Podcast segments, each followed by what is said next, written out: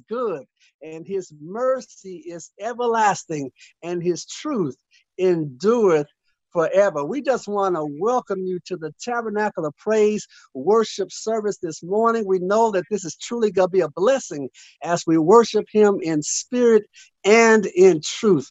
We know we are living in some serious times as the winds of strife are being loose. But like David said, if it had not been for the Lord on our side, where would we be? So we thank God for his grace. We thank God for his mercy. The saints of God are the ones who are standing in the gap. We are the ones that are interceding for this world, and that's why prayer is so important. If there was ever a time we need the Lord before, we sure enough need him now. And so the Bible says that in Second Chronicles uh, 7:14, if my people who are called by my name would simply humble themselves and pray and seek my face and turn from their wicked ways. He said, Then will I hear from heaven. I will forgive their sins and heal their land. We need healing in our land today. And so we just we just want to ask Sister Jan Gray to take us to the altar of grace this morning. Good morning. May we bow for prayer. Heavenly Father, we are so thankful to gather here today, God, in prayer and praise and worship. We thank you for bringing us safely through this week, God. And even though we aren't physically together as a family, we thank you for the miracle of technology. God, we are so just awestruck about your love and your forgiveness, your patience and your kindness, and your abundant blessings, God, that sustain us from day to day. Lord, we acknowledge you as our creator on your holy Sabbath day, God, and not just our creator, but the one who can recreate our hearts. And that is what we ask that you do for us. Give us a clean heart and a clean spirit, God, and forgive us for our sins. You know our flaws, our shortcomings, those habits that make up who we are that should not be there. And so we ask that you will help us to fully surrender to the power of the Holy Spirit, that we will allow him to come in and do a full work in our lives, God, of reformation. And Lord, we also ask that we do as you require, and that is to forgive others, God, to have a spirit of compassion and forgiveness towards those who've wronged us, God, even if they don't ask us, God, help us to forgive. Lord, we pray for our family members and our neighbors who are struggling with physical health issues, God, economic challenges, emotional issues, God, relationship issues. We just ask that you come in and that you will minister to each need. You know us better than we know ourselves, God. And so we just ask, God, that you will provide the healing, the comfort, the relief, the resources, God, to make us whole. Lord, we pray for that situation in Minneapolis and actually throughout this country. We constantly see instances of racism and injustice. And we pray, God, that your angels will be there in that city and other communities, God, bringing love and harmony and peace, Lord. And we know that justice may not be fully done here in this time, but that when you come, you will make everything right. And we're trusting and depending on you to do that for us, God. Lord, we lift up our speaker today. We ask that the Holy Spirit will speak through him to us, God, that our hearts will be attentive and receptive, that they will be fertile ground, God, for his words to take root. Because we're asking that you build us up, God, so that we can help build up your kingdom. We love you. We thank you. We appreciate you, God. In Jesus' name we pray. Amen. Good morning and happy Sabbath, everyone. Um, it's stewardship time, and we have a really, really good message for you today. The first thing I want to say is our latest financial uh, stewardship report is that is a good report. Is that we are reaching our goals consistently, and that's something we all need to be shouting and saying amen about. Um, it's impressive. It speaks to our dedication to the cause of God and our trust in God under dire situations. It's easy to trust God when we're doing well, but we sometimes when things get a little rough, we may have a tendency to drop off. But we haven't done that, so I'm praising God for that. We are all tested daily to determine where our trusts lie and who we are deter- who we are dedicated to. Just as those who lived in the day of Noah were tested daily as they saw the ark being built, we are tested today. Being faithful in our time, talent, temple, and treasure is a test, a test of our trust and love for God. There's many distractions that strive for our attention today. Um, and it also will shake our trust in God if we're not careful. So we're looking at dire situations such as jobs are threatened. Many people have lost their jobs. The coronavirus is stalking us daily. Police brutality, rioting, and then there's the ongoing crime that was just going on before anyway. As we see these enemies stalking us, let us follow the example of Jehoshaphat. Gather as many as you will as will join you and go into a season of prayer and fasting. And let our prayer be, oh our God, wilt thou not judge them? For we have no might against this great company of problems, uh, this great company, and I'm talking about the problems we're facing, that comes against us. Neither know we what to do, but our eyes are upon you. Let this prayer be not just a prayer, but our way of life. Keep being faithful, keep praying, stay focused, and these distractions reaffirm that Jesus is returning soon. Please stay focused and stay faithful. God is always with us. Have a great Sabbath. Amen. Praise the Lord, Sister Carol, for those words. Staying faithful and staying focused. Amen. But we at this time we're, we're blessed once again to have our conference president here is going to break the bread for us today, and we want to continue to pray for Pastor Roger Bernard as he navigates us through these turbulent waters. We need the Spirit of God, and we need to just intercede for him in our conference. But we thank God that he's faithful. God has the right man at the right time. And we just thank him for just taking time just to break the bread for us today. And right now, we're going to have Sister Beverly Stewart Anderson is going to bring us a song in this very room.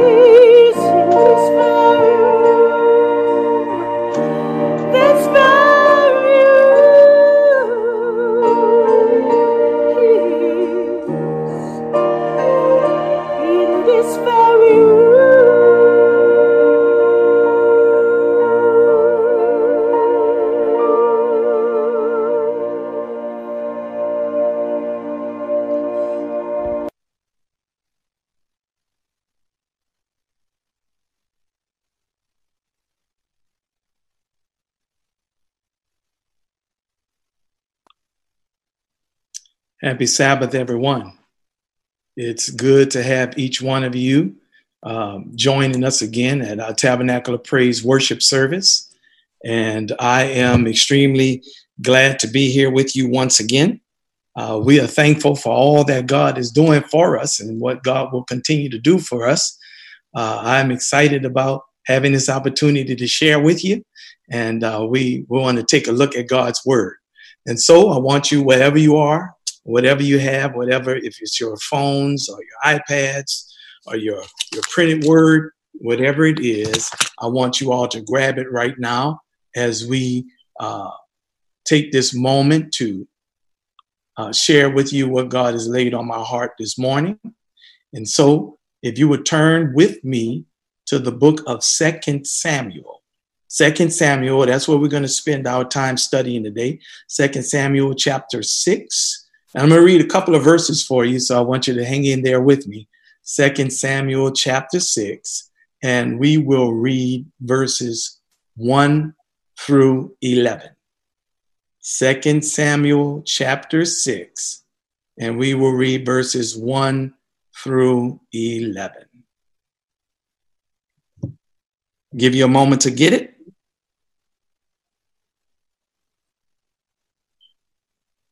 Here's what the word of the Lord says. Again, David gathered all the choice men of Israel, 30,000. David arose and went with all the people who were with him from Baal Judah to bring up from there the ark of God. I'm reading from uh, the New King James Version. So David arose, starting in verse 2 again. David arose and went with all the people who were with him from Baal Judah to bring up from there the ark of God, whose name is called by the name the Lord of hosts, who dwells between the cherubims. So they set the ark of God on a new cart and brought it out of the house of Abinadab, which was on the hill and Uzzah and Ahio, the sons of Abinadab, drove the new cart. And they brought it up, and they brought it out of the house of Abinadab, which was on the hill accompanying the ark of God, and Ahio went before it.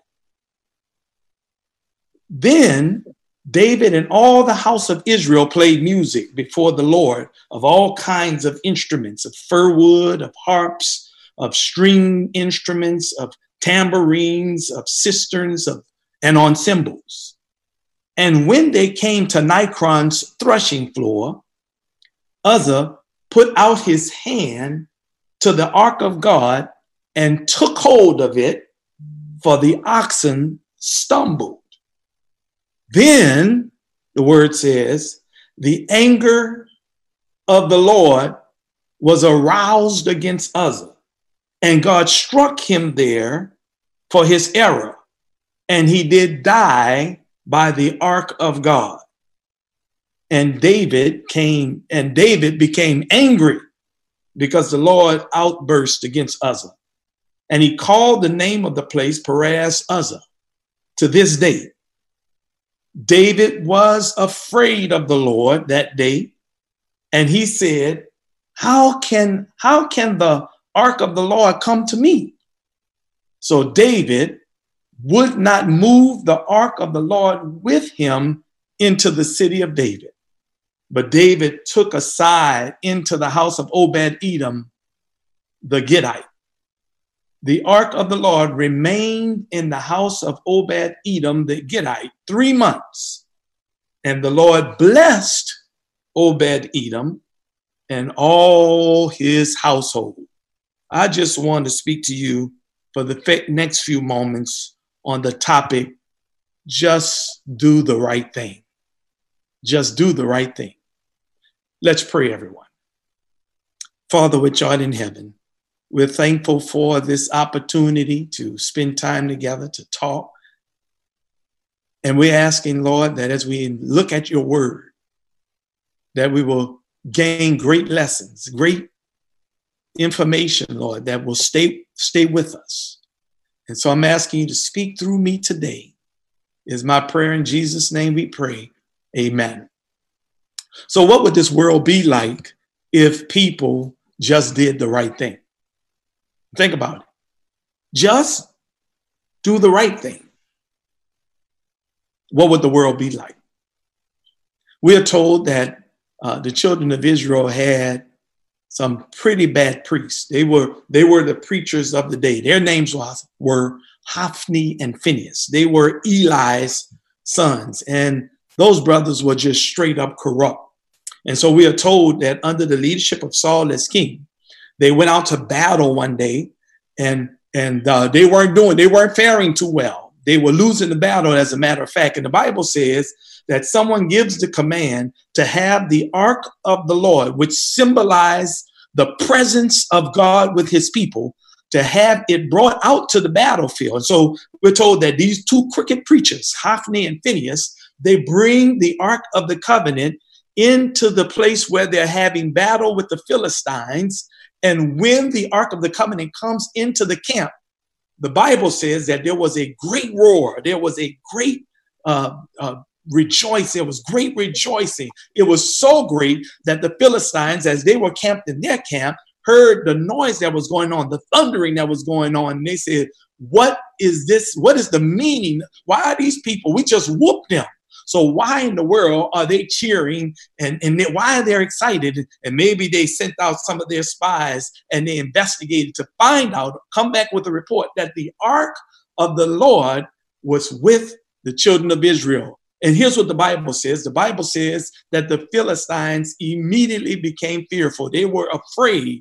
And they said, We're in trouble because uh, we know what happens with this God visits his people. We, we know uh, what we know the stories of what he did to the Egyptians, how he sent these plagues in and it destroyed the Egyptians. We know what's going on when, when, when this God gets involved. Nevertheless, we're going to fight anyway. And when they went into battle, wouldn't you know it? Hophni and Phineas were killed. Saul, Saul was put to death. Jonathan died. And we are told that the, that the Philistines took the Ark of the Covenant and it took it back to their hometown. Uh, we know that when reports came into Israel that Eli fell backwards and he died, and and and one of the boys, one of these the crooked preacher's wife was having a baby, and and she named the baby Ichabod, for the glory of the Lord has departed Israel. Um, they, they, so so here these here these Philistines now, they take the ark of God, they place it in the temple of their god Dagon. And when they come back the next, when the priest of Dagon comes the next morning, they find Dagon lying on his face. They lift it back up and, and they go out and they come back the next morning. They find Dagon lying on his face again, head cut off, hands cut off. And then the word tells us that God began to send plagues, boils and sores upon the Philistines, and, and all kinds of things were happening to them, and, and they were in very much pain. And so they, they take that that Ark of the Covenant because they recognize that this is God helping himself. This is God doing what he needs. He may have allowed them to take the Ark of the Covenant, but God was showing them that unless he shows up, that ark would be just a box. And, and, so and so he began to wax eloquently in the Philistine area. And they took that that ark and they put it on a cart and sent it to another one of the cities. And, and when wouldn't you know it, when that ark got to the other city in, Philist, in the Philistine territory, people began to get sick and die and boils and all kinds of things were happening. And so the people, after after realizing that man, God is not pleased. This great, this is the this is the God that we know. They may have put this ark in this temple of Dagon God because they were able to take it in battle. But when God started showing himself eloquently in the Philistine territory, they said, Now, this is the God that we we know we've heard the stories about. This is the God that showed up in Egypt. Now, here's what we got to do. Let's get two cows that just had babies, and the babies are not weaned from them yet.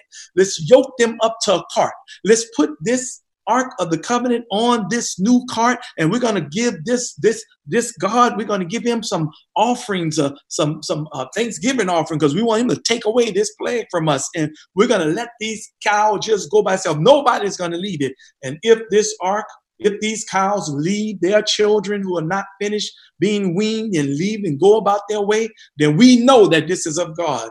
But if they don't leave, then we know it was all of this stuff was a fluke. And wouldn't you know it? These cows went directly away from the Philistine territory back into the Israelite territory so that the Philistines knew that this was the hand of God. They went back into the, the Israel and when and when the ark of God went into the Israelite territory, into the place where it would be. They, they saw this ark. They, the, the people there, the, the, the priests there, they took, and what the Bible says is that they tore, uh, broke apart this ark, broke the wood apart on the ark, and they constructed, they used it and constructed an altar and sacrificed the cows that drave, that drove the ark there.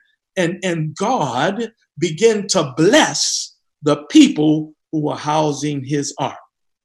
Now you need to understand that the ark of God's, the ark of the covenant, his that symbolized God's presence, was gone for 20 years before David shows up and wants to bring the ark back to the headquarters there in Israel.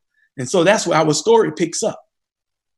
Bible says that David gathers together strong warriors and he calls all the people together because now they're going to take the ark of God, they're going to bring it back. And David, now who's king, is going to place this ark in the tent that he had prepared and set up for it so that the people's hearts can be drawn back to God. And so it was a festive day. Everybody was excited. Can't you see the streets lined as if, as if it, we are told that, you know, I, I, grew up in New Orleans and they have what's called Mardi Gras every year. And when, if you go out to Mardi Gras, there are people as far as the eye could see lined up the streets as floats come down the middle where I imagine this procession being the same. We are told that, oh, that, that, uh, that, that Uzzah and Ahio, uh, they are the priests who are now going to bring this ark so that it can go back to, to the, the place that David has prepared for it.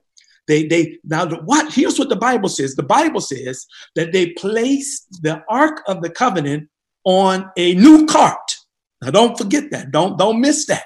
They placed the Ark of God on a new cart, and and Ahio was in front, and and and and, Uzzah was walking along the side, and and David was in front, and and the war. Can you see the war is there? And all kinds of music is be playing, being played. They're playing on their tambourines, and they they have their their horns and their, their whatever they have, and they're marching down the street. And the Bible says that David is dancing before the ark because the symbol of God's presence is coming back to His people.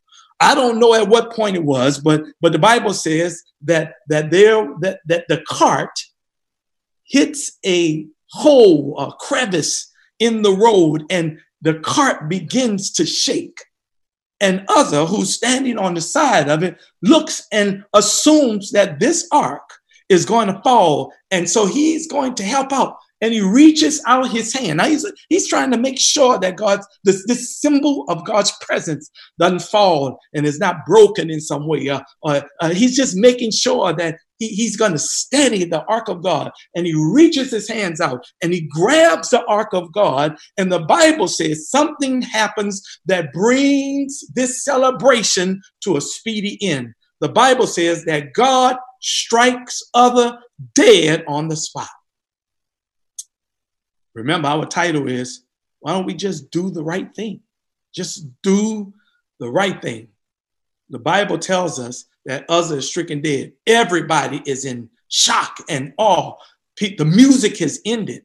David is no longer dancing. The soldiers are not marching and leading the way. The people are no longer clapping their hands and singing songs. Uh, uh Uzzah is dead because he reached out and grabbed onto the ark. Now, you need to understand, just before I give you three quick points, uh, you need to understand that there are a couple of reasons why Uzzah was stricken, why Uzzah was stricken dead. Uh, number one, I, and when you get some time, I want you to go back and read Numbers chapter four, Numbers chapter 4. I want you also to read Numbers chapter 7 because it gives you this context. Uh, the ark of God wasn't supposed to be dealt with just in any kind of way. God had given very clear instructions to Moses as to how the ark was to be transported. Uh, the, the tribe of Levi were responsible for the ministry to all of Israel. And there were certain of Aaron's sons that had to go into the ark when they would move the tabernacle from place to place because they were traveling people at the time. There were certain individuals that would go, and their job was to go and cover up the the the the, the ark and the altar of incense and table of showbread and candlestick with badger skins and what have you, make sure everything was placed in, in the right position. And the sons of Kohath were supposed to be the ones to carry the ark of God. Now, the rest of the stuff could be placed on carts. They were given carts, but in, in Numbers chapter 7, it makes it clear that God says, Don't give the sons of Kohath anything because their job is to carry. Don't miss that. Don't miss it. Don't miss it. Their job is to carry the ark of God, not put it on a cart. Not, not make sure it's wheeled around, but their job is to carry the ark of God. And so Ahio and Uzzah, they weren't the sons of Kohath. Uh, this ark wasn't supposed to be on a cart. Now, the Philistines put it on a cart. They didn't know better. They just were trying to get this symbol of God's presence away from them so that the destruction could follow. But the people of God were very clear on God's requirement. The instructions that God gave the, the people of God, especially the religious, the religious leaders, they were clear on God's instructions. They just chose not to do the right thing. They put it, the, remember when the ark came back to Israel, they broke it up and they used it to sacrifice the cows that brought it there. And so they had to literally construct another cart to put the ark on instead of doing what God required and having it carried. So they were completely in violation. Even though they had knowledge of what God required, they were in violation of what God says, and it incurred the judgment of God. Now, I want to focus in, however, on David's response to God's judgment on the people who did not obey him. And we will find, as I bring out these three, three quick points, we will find that we mimic David's feelings about God's response to our disobedience. Now, stay with me. And so when we go back into the text, the text in Second Samuel chapter 6, verse 8, that's where I want to start. The Bible says the first thing that happened, and David became angry. David became angry. The Bible says that even though they were not doing the right thing, when God's judgment came, David gets upset. And isn't that just like us?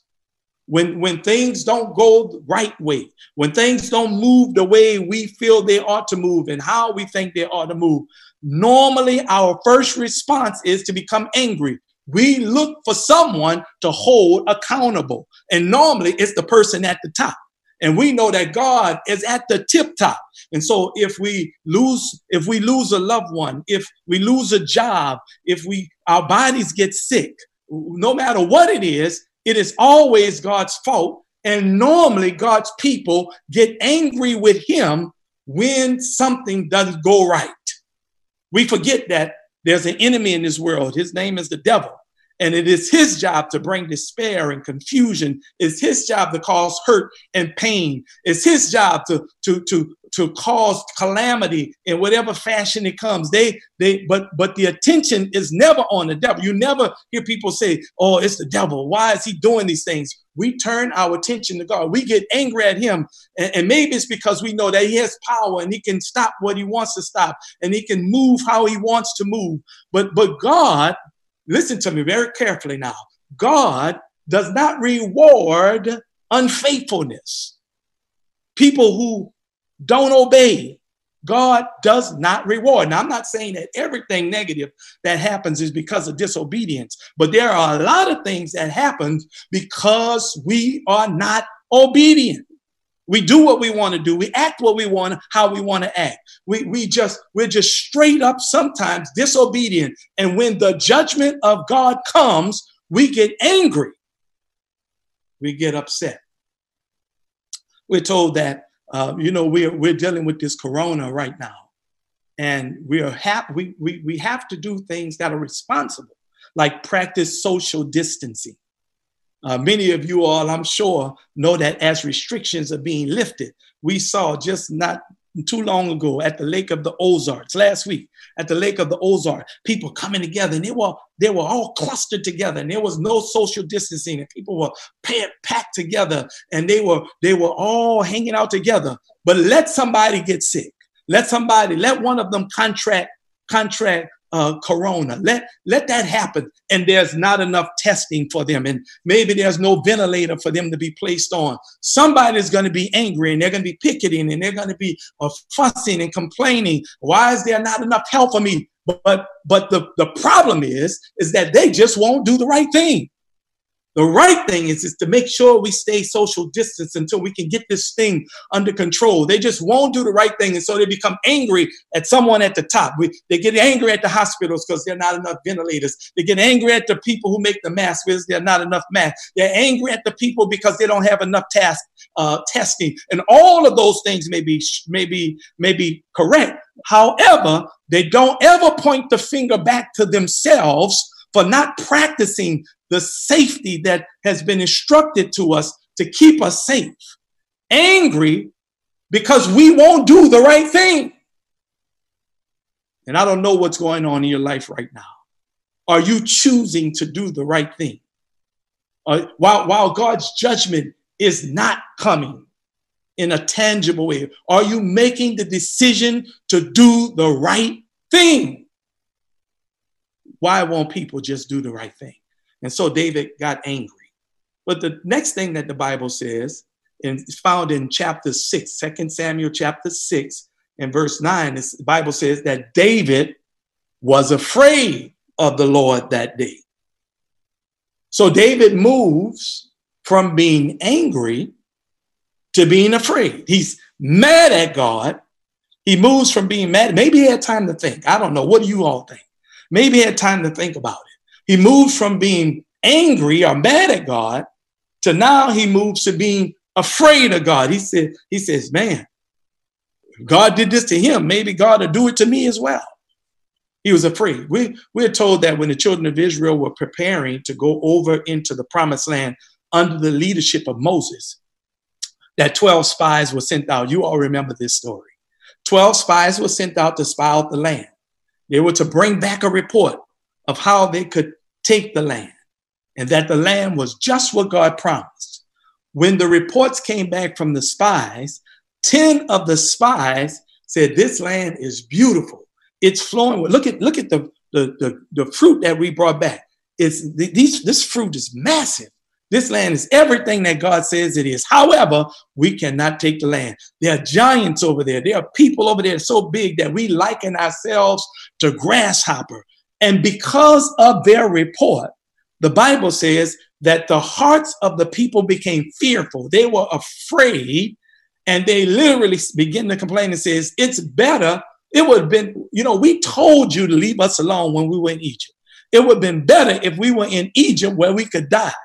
At least we would have a, a place to be. It, it would have been better for us to die off while we were in the wilderness. You brought us now to this land flowing with milk and honey so that we could be put to, we could be destroyed. The Bible says, because of the report of these 10, that the people's hearts failed them for fear. They were afraid, and it caused them to turn their backs on God. And this is what David was feeling. When, when Uzzah was stricken dead, and you're going to find out in a few minutes it was because of him. It was his own fault. It, it was David's fault. It was, it was the people's fault and the, the preachers of the time fault. It was their fault because they should have given some instructions to David. The ark should be covered. The ark should be carried. No one should be just looking upon the ark. It shouldn't be on a cart like the Philistines. You chose not to do the right thing. And when God's judgment came, you moved from being angry to now you're being you're afraid. You're literally afraid of God. You're not wanting to move with God. You're not wanting to, you're not wanting to, to, to, to be in God's presence because you feel that God is a God that's too hard. Bible tells us in Romans chapter 6 that the wages of sin is death. The wages of sin is death. You are not listening to me. The wages of sin is death. Choosing not to do right can only lead to death. Choosing not to make right decisions, to choosing not to be obedient, it can only lead to death. Eventually, the wages of sin, the word says, is death. But people, we, we somehow we've forgotten about the rest of the text. It says, but the gift of God is eternal life. Are you getting that? God has, he tells us that sin leads to death, but he also says you don't have to die because you've been given a gift. That gift is called eternal life. That, that's like, that's like, that's like someone bringing you a gift and you say, hey, wow, for me, a beautiful gift. God, you giving me this gift. And when you turn around and you walk away, I take your beautiful gift and I say, get that out of here. God has given us a gift of eternal life, but we're choosing sin as opposed to eternal life. And when the results of a choice for sin comes upon us, we get angry at God. We become afraid of God. And when we become angry with God, when we become afraid of God, the next thing happens. And the same thing happened in our text this morning. Back to Second Samuel chapter 6. And uh, let me read verses 9 and 10. 2 Samuel chapter 6, verses 9 and 10. Here's what the Bible says David was afraid of the Lord that day, and he said, How can the ark of the Lord come unto me? So David, listen, look, look at verse 10. Look at verse 10. Don't, don't miss this. So David would not move the ark of the Lord with him into the city of David. Did you all get it? Don't, don't miss this point. He was angry at God. He was afraid of God. And as a result of being angry, as a result of being afraid, he separated himself from God's presence. Let that drop on us a little bit. As a result of being angry with God, as a, a result of being afraid of God, he separated himself from God. And we all know that this happens in real life. When things happen, like the death of a loved one that we don't understand, and we feel like, oh God, you could have intervened. We separate from God. Many people have become atheists over negative things that have happened.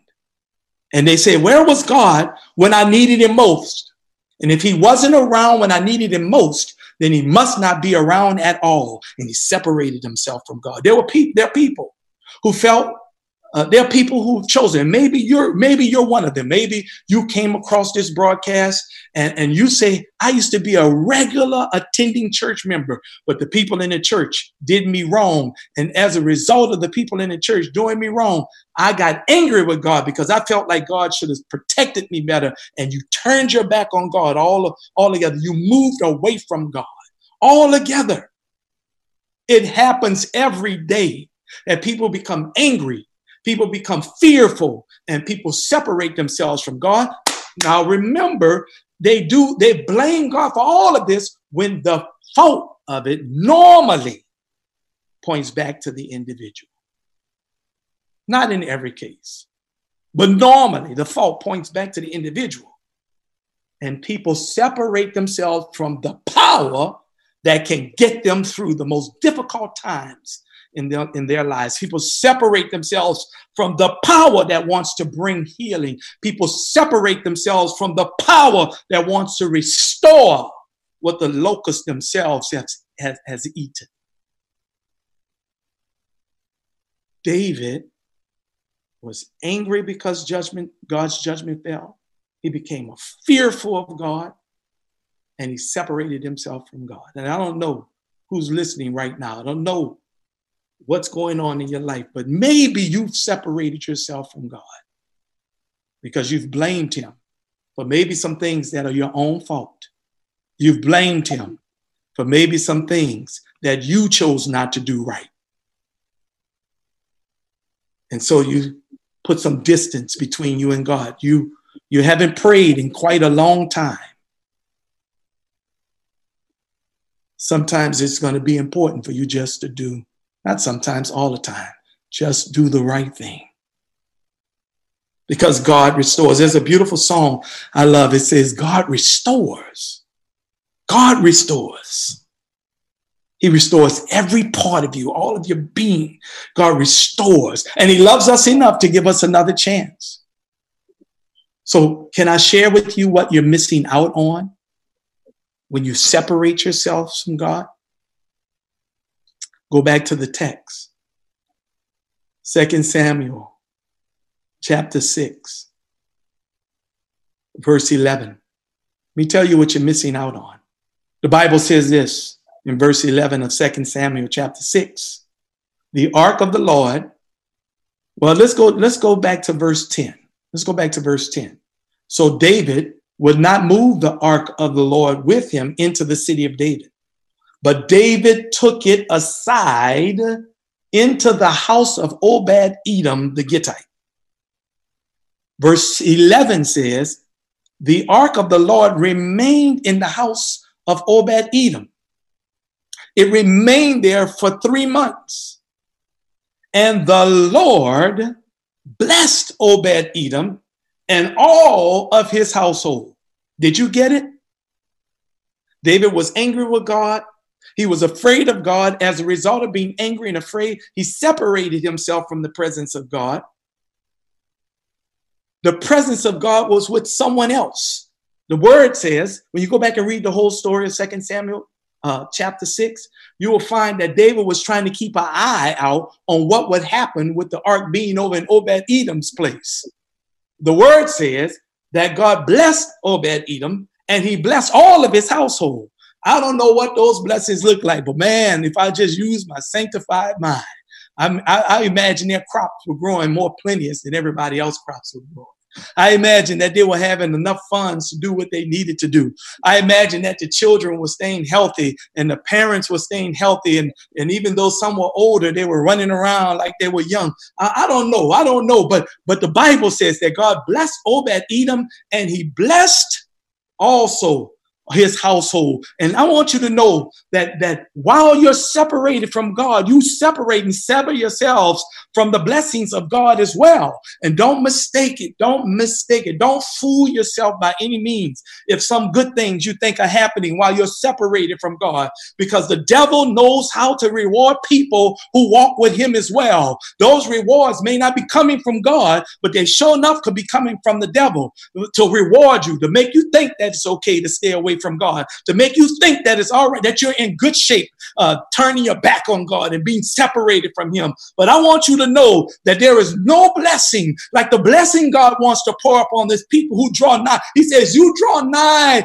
to me, and I will draw nigh to you. I will draw nigh to you as you draw nigh to me. There is nothing like the blessings that God wants to pour on His people when they're close to Him. And those blessings are not, they'll never be fading blessings. They won't fade away. They won't go away. There is a promise that God has for his people who hold on to him and that and who don't let him go. And, and no matter what happens in their life, hold on like Jacob who was warring with God. I'm not going to let you go until I have all of the assurances of all the blessings that you want to pour out on me. There is there is beauty in the blessings that come from God. They do not fade. They do not go away and they end you up in heaven.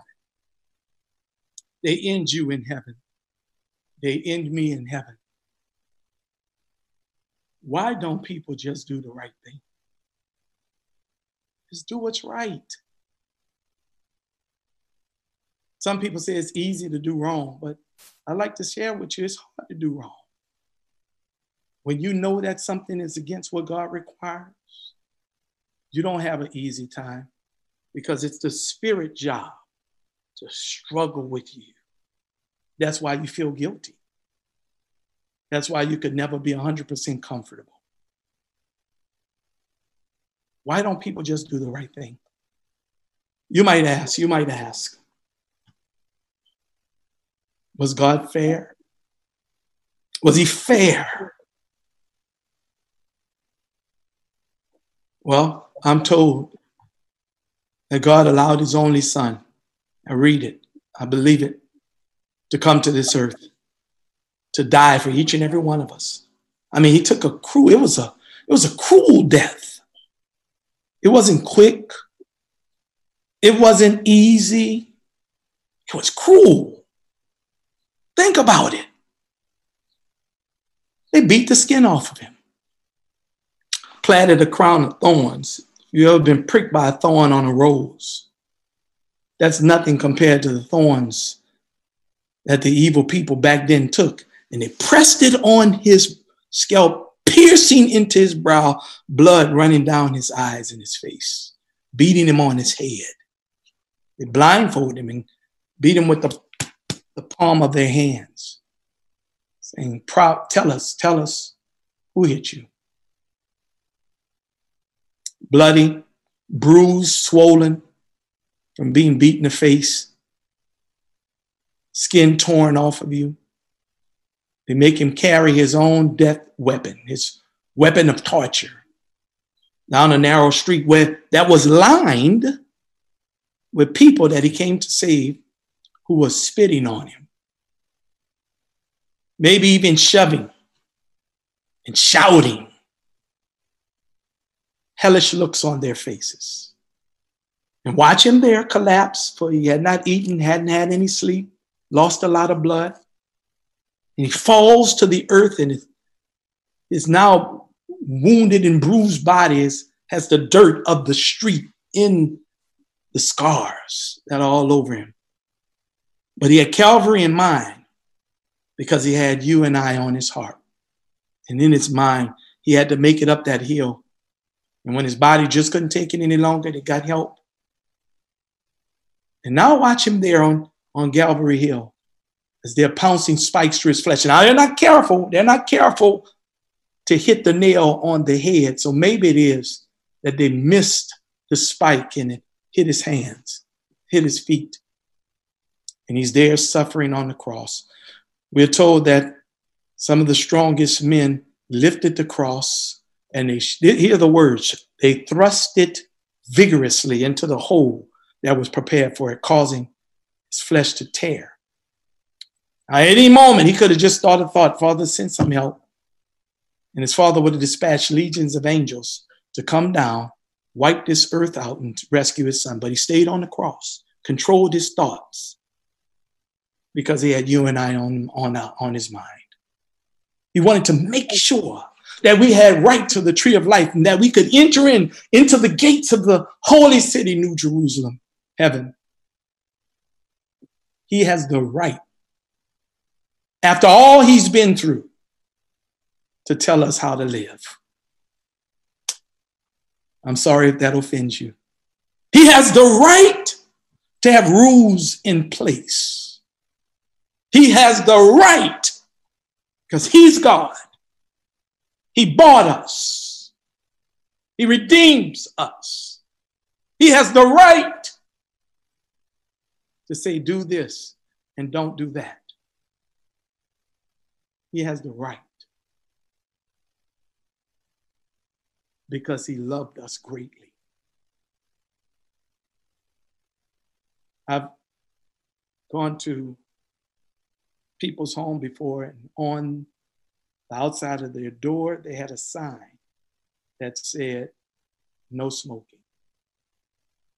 I can't, I can't just walk in their house and smoke if I want to smoke. Why?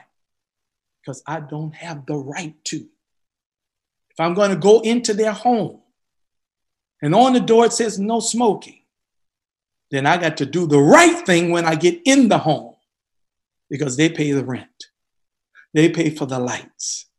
It is their property.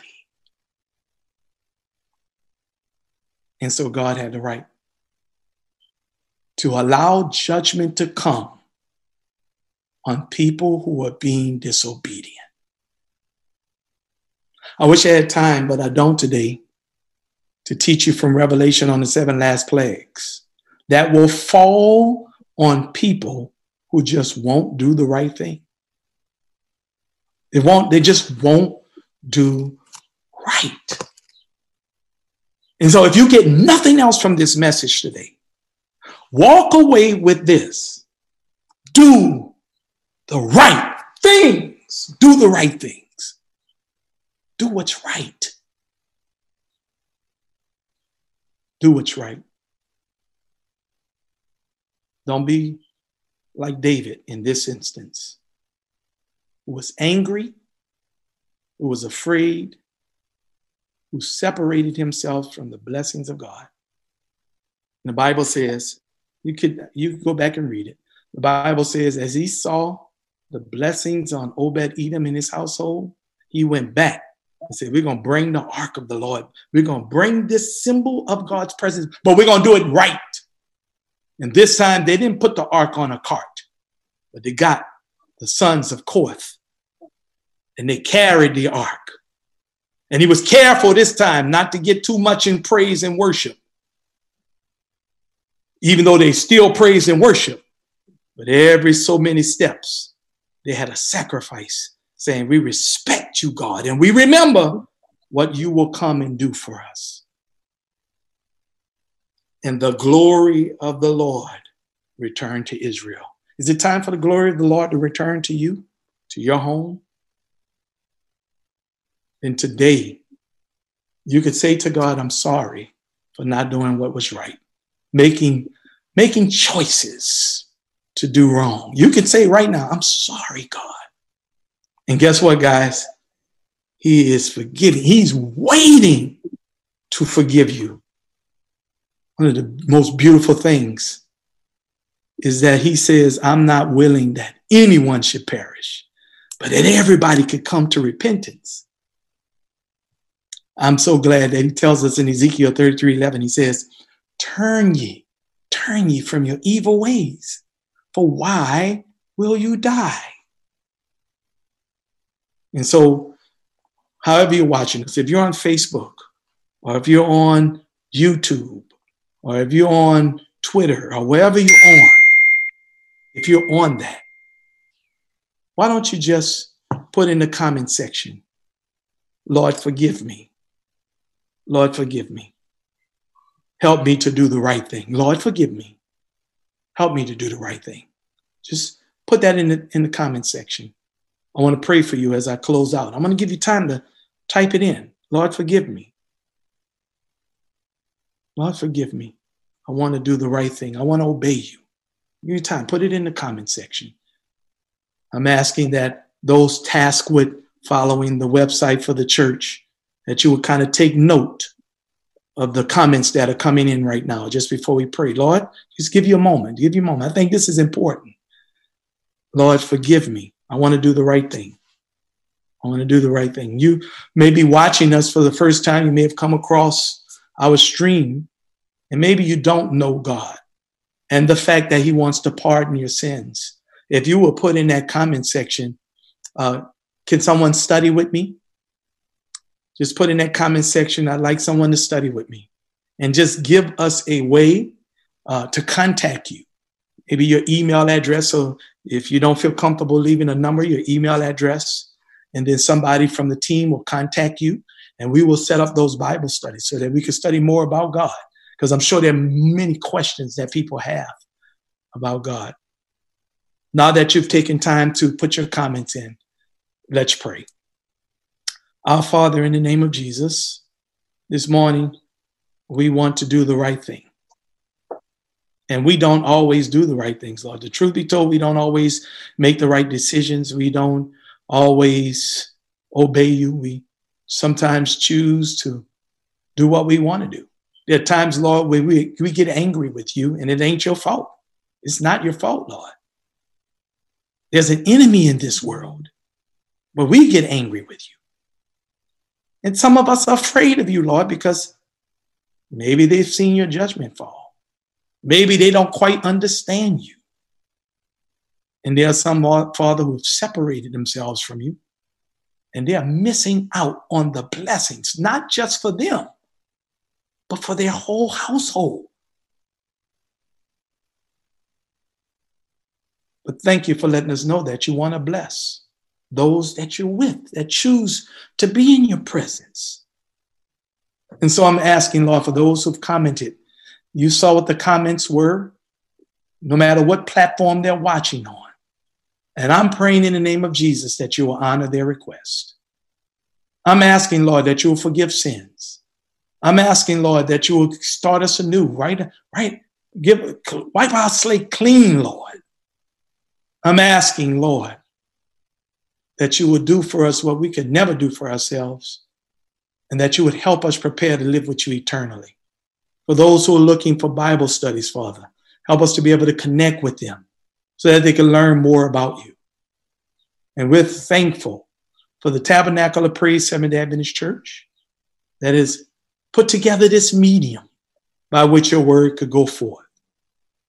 As we go through the remainder of this beautiful day, let us keep in mind that if we draw nigh to you with our whole hearts, you draw nigh to us, Lord. You will draw nigh to us as we draw nigh to you. In Jesus' name we pray. Amen and amen. God bless you. Amen. Praise the Lord. What a powerful message we just heard from the man of God. Just do the right thing. What an important message for this time in which we're living today in Earth's history. The Bible talks about how the love of many have waxed cold we have seen so much injustice in this world, and we would say if if our government would just simply do the right thing. But God is looking at the people of God and saying, if we, as examples, would just do the right thing and just be faithful. Let's be faithful, brothers and sisters. Take this message and share it on your on your page spread this good news, and we're going to be the example to do the right thing. That's our only safety is doing the right thing and staying under the shadow of the Almighty, being obedient to God. Thank you, Pastor, once again for that powerful message. And we just have a few announcements. We just want to uh, remind you that at 2:30 today, our training for disciple class, which is going to be led by Elder Lee Carroll. We're studying out of the book Last Day Events chapter 11, Satan's uh, uh, final day, uh, last day deceptions. You don't want to miss that. And also on Wednesday night, we just want to encourage you just to come in, tune on on our prayer meeting. We need prayer today, saints. We need prayer. You cannot afford to go without prayer. So we just want you to connect with us on our prayer meeting at seven o'clock on this Wednesday. So, saints, praise the Lord. Be faithful and we'll see you uh, this evening, if not on Wednesday. So in dismissal. Elder, I'm sorry to, yes, to butt in, but I wanted to also, no if mind, remind everybody uh, that we have a united day of prayer and fasting this coming Wednesday. Uh, the Central States Conference, we're going to be praying together. We're going to be fasting together from sun up to sundown. Uh, we're going to be starting at uh, early in the morning at 6:30, and uh, every hour on the hour, we're going to be praying for different things. We're going to send out the information to the churches, and we're going to culminate with a joint worship service together at 7:30 p.m. So you're all invited to be a part of that, and uh, we're looking forward to what God will do for us on that day. Amen. Praise the Lord. Well, that's going to be exciting corporate prayer. So we'll send out that link to make sure everybody's tuned in and we'll be praying together. Because when there's much prayer, there's much power. Amen. Amen. Now, dismissal, may the Lord bless you and keep you. May he cause his face to shine upon you and be gracious unto you and give you peace, both now and forevermore. Amen and amen.